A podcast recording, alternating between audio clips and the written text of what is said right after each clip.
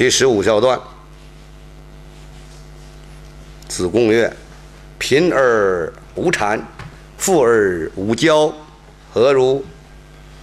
子贡向他的老师提问问题：“贫而无谄，这个人非常贫，家里边非常贫穷，但是他不谄媚，没有没有那种巴结、奉承、谄媚那种作风。贫而无谄，富而无骄，很富裕，有财富。”很富贵，但是他不骄满，没有娇气，没有骄傲之气，怎么样啊？这样的人，孔问孔子，问老师，一个贫而无谄，富而无骄，有这样的修养，如何呀？何如？怎么样啊？孔子说：可以，可以，可以，但是未若贫而乐。富而好礼者也。虽然贫穷，但是他很快乐，哈。他很富有，但是他遵守礼仪礼节。一个人贫而无谄，富而无骄，固然有了一定的修养，但是不如那些虽然贫穷，仍然快乐。虽然富有，而践行礼仪，不如这样的人。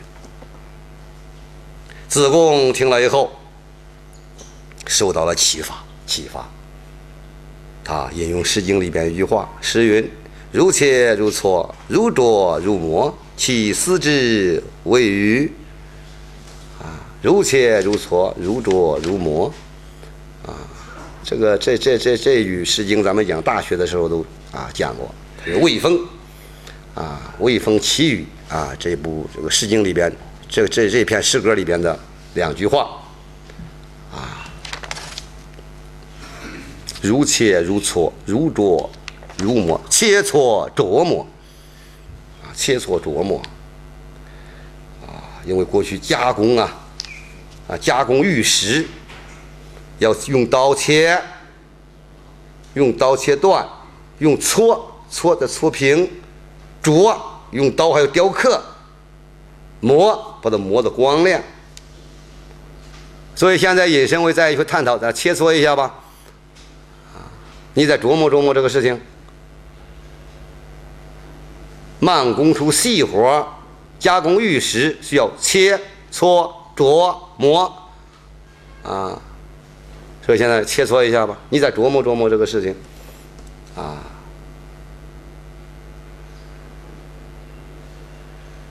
这个地方，子贡回答：“这《诗经》里边所讲的切磋琢磨，就加工玉石，需要切磋琢磨，其斯之谓与？大概讲的就是这个意思吧。啊，前面子贡。”我老师，啊，贫而无谄，富而无骄，何如？孔子说：可也，但是不如贫不如贫而乐，富而好礼者也。下边，子贡又回答，又说：受启礼了，如切如磋，如琢如磨，大概讲的就是这个意思吧。其次之谓于，大概讲的就是这个意思吧。这个意思是哪个意思呢？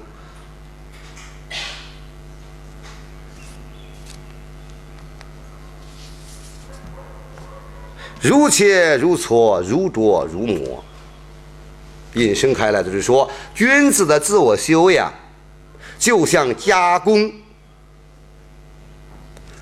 玉石一样，需要切磋琢磨，切了还要搓，搓了还要琢，琢了还要磨，需要啊一步一步的把它变成精良之器。大概讲的就是这个意思吧。其次之谓于这个意思，当然指的是前边啊，前边两种状态的比较，一个是平日无产，复日无骄；一个是平日乐，富日好礼。那么子贡运用了这样加工玉石，乃至各种这种骨器、骨头制作的器皿，都需要切磋琢磨。哎，听了老师这样两句话，他为什么说了这句话？这句话从哪个方面表述了上边的意思？这这一段的核心在什么地方？它的深意是什么呢？前边平日无谄，富而无骄，是一种气象，是一种修养。但是平日乐，富而好礼，比前边平日无谄，富而无骄这种修养要高一个层次。而就是这样一种层次的跨越，需要什么呢？需要如切如磋，如琢如磨。需要身心的切磋琢磨，那种反复的修炼，才能有一个台阶的跨越。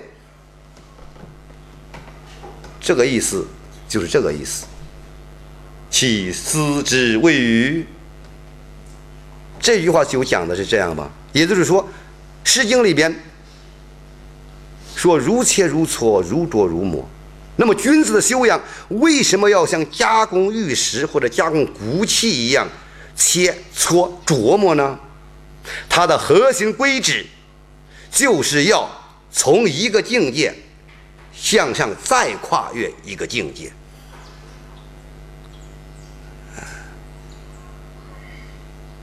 富而无骄不好做到，贫而无谄不好做到。一个人地位很地位低下的人，你譬如我们是一个普通的职员，在机。在单位，在机关，那为了想让领导提拔自己、重用自己，就是不由自主的那种谄媚之态就出现了，不由自主的欲望所使，贫而无谄和富而无骄都不容易做到。这种境界就有有有一定的境界了，这就是玉石，这是玉石。可以说是一个大谱，是个玉石。那如果做到贫快乐宴会就做到了，一箪食一瓢饮，在陋巷人不堪其忧，回也自得其乐。贫而乐，我们看看贫穷的人，他很少快乐呀。啊愁衣愁食啊，恐怕没衣服穿。为了衣服，为了吃饭，常忧愁作难，他快乐不起来。嗯，快乐不起来。但有没有贫而乐？春秋时代，颜回就是这样一个例子，贫而乐。家里面有个水瓢，还一个竹筐，啊，一箪食，一瓢饮。啊住在陋巷，住在一个破胡同里边。人说：“呀，这个颜回太太贫穷了，穷困落魄到这样一种程度，啊，别人都替他忧愁，回也不改其乐，每天自歌自咏自怡然，喜从心生，平儿乐，富而好礼。一个人富了不骄傲，不骄满。”都很难做到。我们看看在现实生活当中，啊，那些富人、富有之人，都是盛气凌人。他一百万，他一千万，一百万的人在一千万人的跟前都不敢说话，那盛气凌人，那种骄满之气冲于胸中。富而无骄，一般能够做到，还那么平和，就像个普通人一样。家里边有豪华车辆、豪华别墅，但是呢，行事做人像普通的白领一样，白领一样，这叫不骄。能做到这一点就很不容易了。但是他和富而好礼没法比，什么叫富而好礼？富了以后知道去布施，知道去奉献，知道去贡献，而且呢，做任何事事情都那样的守规矩，都那样的有礼貌、有礼仪、有礼节。啊，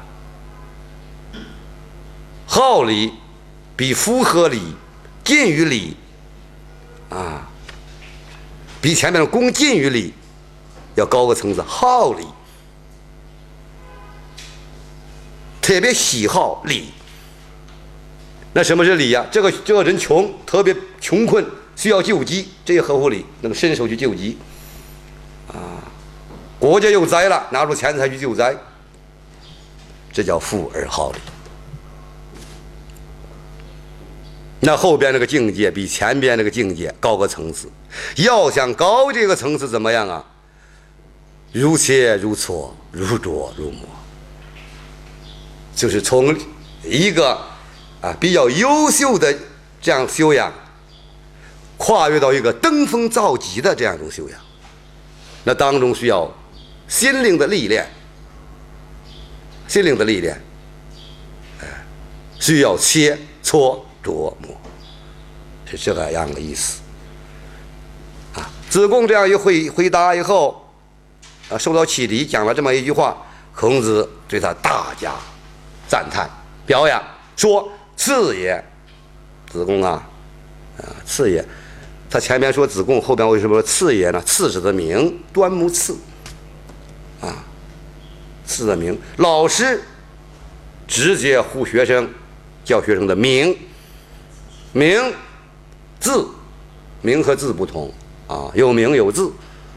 啊这个名都谁可以叫啊？一个人有三种人可以叫：父母可以叫，老师可以叫，君王可以叫，朋友同僚一律称字，一律称字。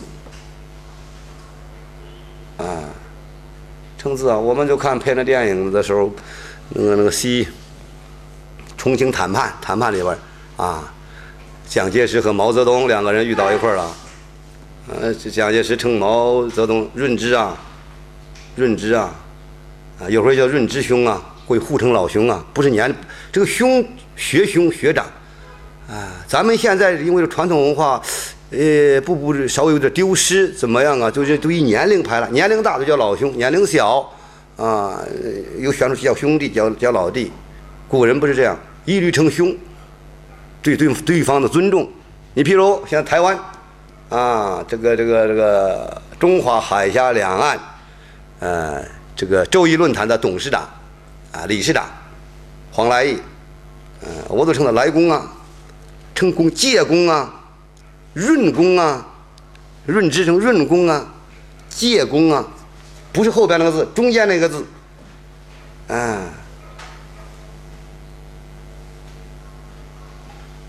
这样这是对人的最高的一个尊称。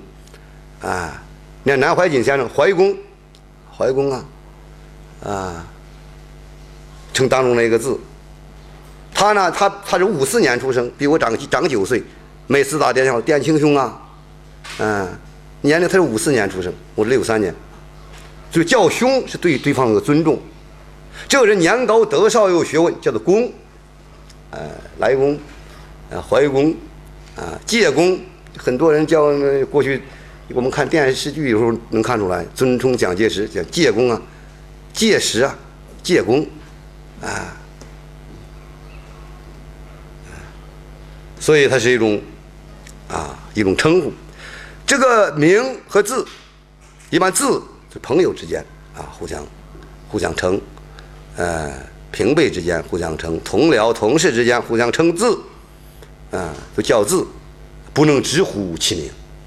啊，直呼其名是对别人的一种不尊重，而这个名直呼其名的，就是父母、老师和君王，和君王可以直呼其名。这个地方，孔子说：“次也。”这直接端木赐啊。其实子贡后人有《论语》记载，《论语》的时候都一般不写端木赐，直接子贡说什么啊？这对的，是说他说说他的字，对的，这是尊重他同僚都是。都同学记录下来的吗？孔子的学生呃记录的《论论语》，所以一般不呼吸啊，就说他的字。次也，子贡啊，端木赐啊，时可与言师矣。孔子听了子贡这一番话以后，他说：“呀，端木赐啊，端木赐，现在可以和你在一起谈论《诗经》啦，这才是《诗经》里边的真意啊，《诗经》里边这两句话啊，这两句话就是讲的啊，人生修养的提高和提升。”需要经过如切如磋、如琢如磨这样一种过程，没有这样过程，就不能完成人生境界的超越。现在我可以和你开始讨论《诗经》了，谈《诗经》了。告诸往而知来者，我告诉你这样一件事情，你马上想起来了啊。另外一件事情，告诉你这一点。你有所领悟而知道了那一点，这就叫贯通，啊，贯通。本来是在谈话，谈的人生的两种境界，境界。但是子贡通过这两种人生境界，想起了《诗经》里边的一句话。虽然是两种境界，但是从这种境界到另外一种境界，需要八个字的修炼：如切如磋，如琢如磨。哎。孔子很高兴，哎呀，端木赐啊，现在我可以和你讨论《诗经》了，《诗经》是很深的，啊，因为因为为什么可以可以，为什么可以和你在一起探讨《诗经》呢？因为高诸往而知来者，我告诉你一个问题，你能知道未来的另外一个问题，告诉你现在告诉你这样一个道理，你会知道另外一个道理。告诸往而知来者，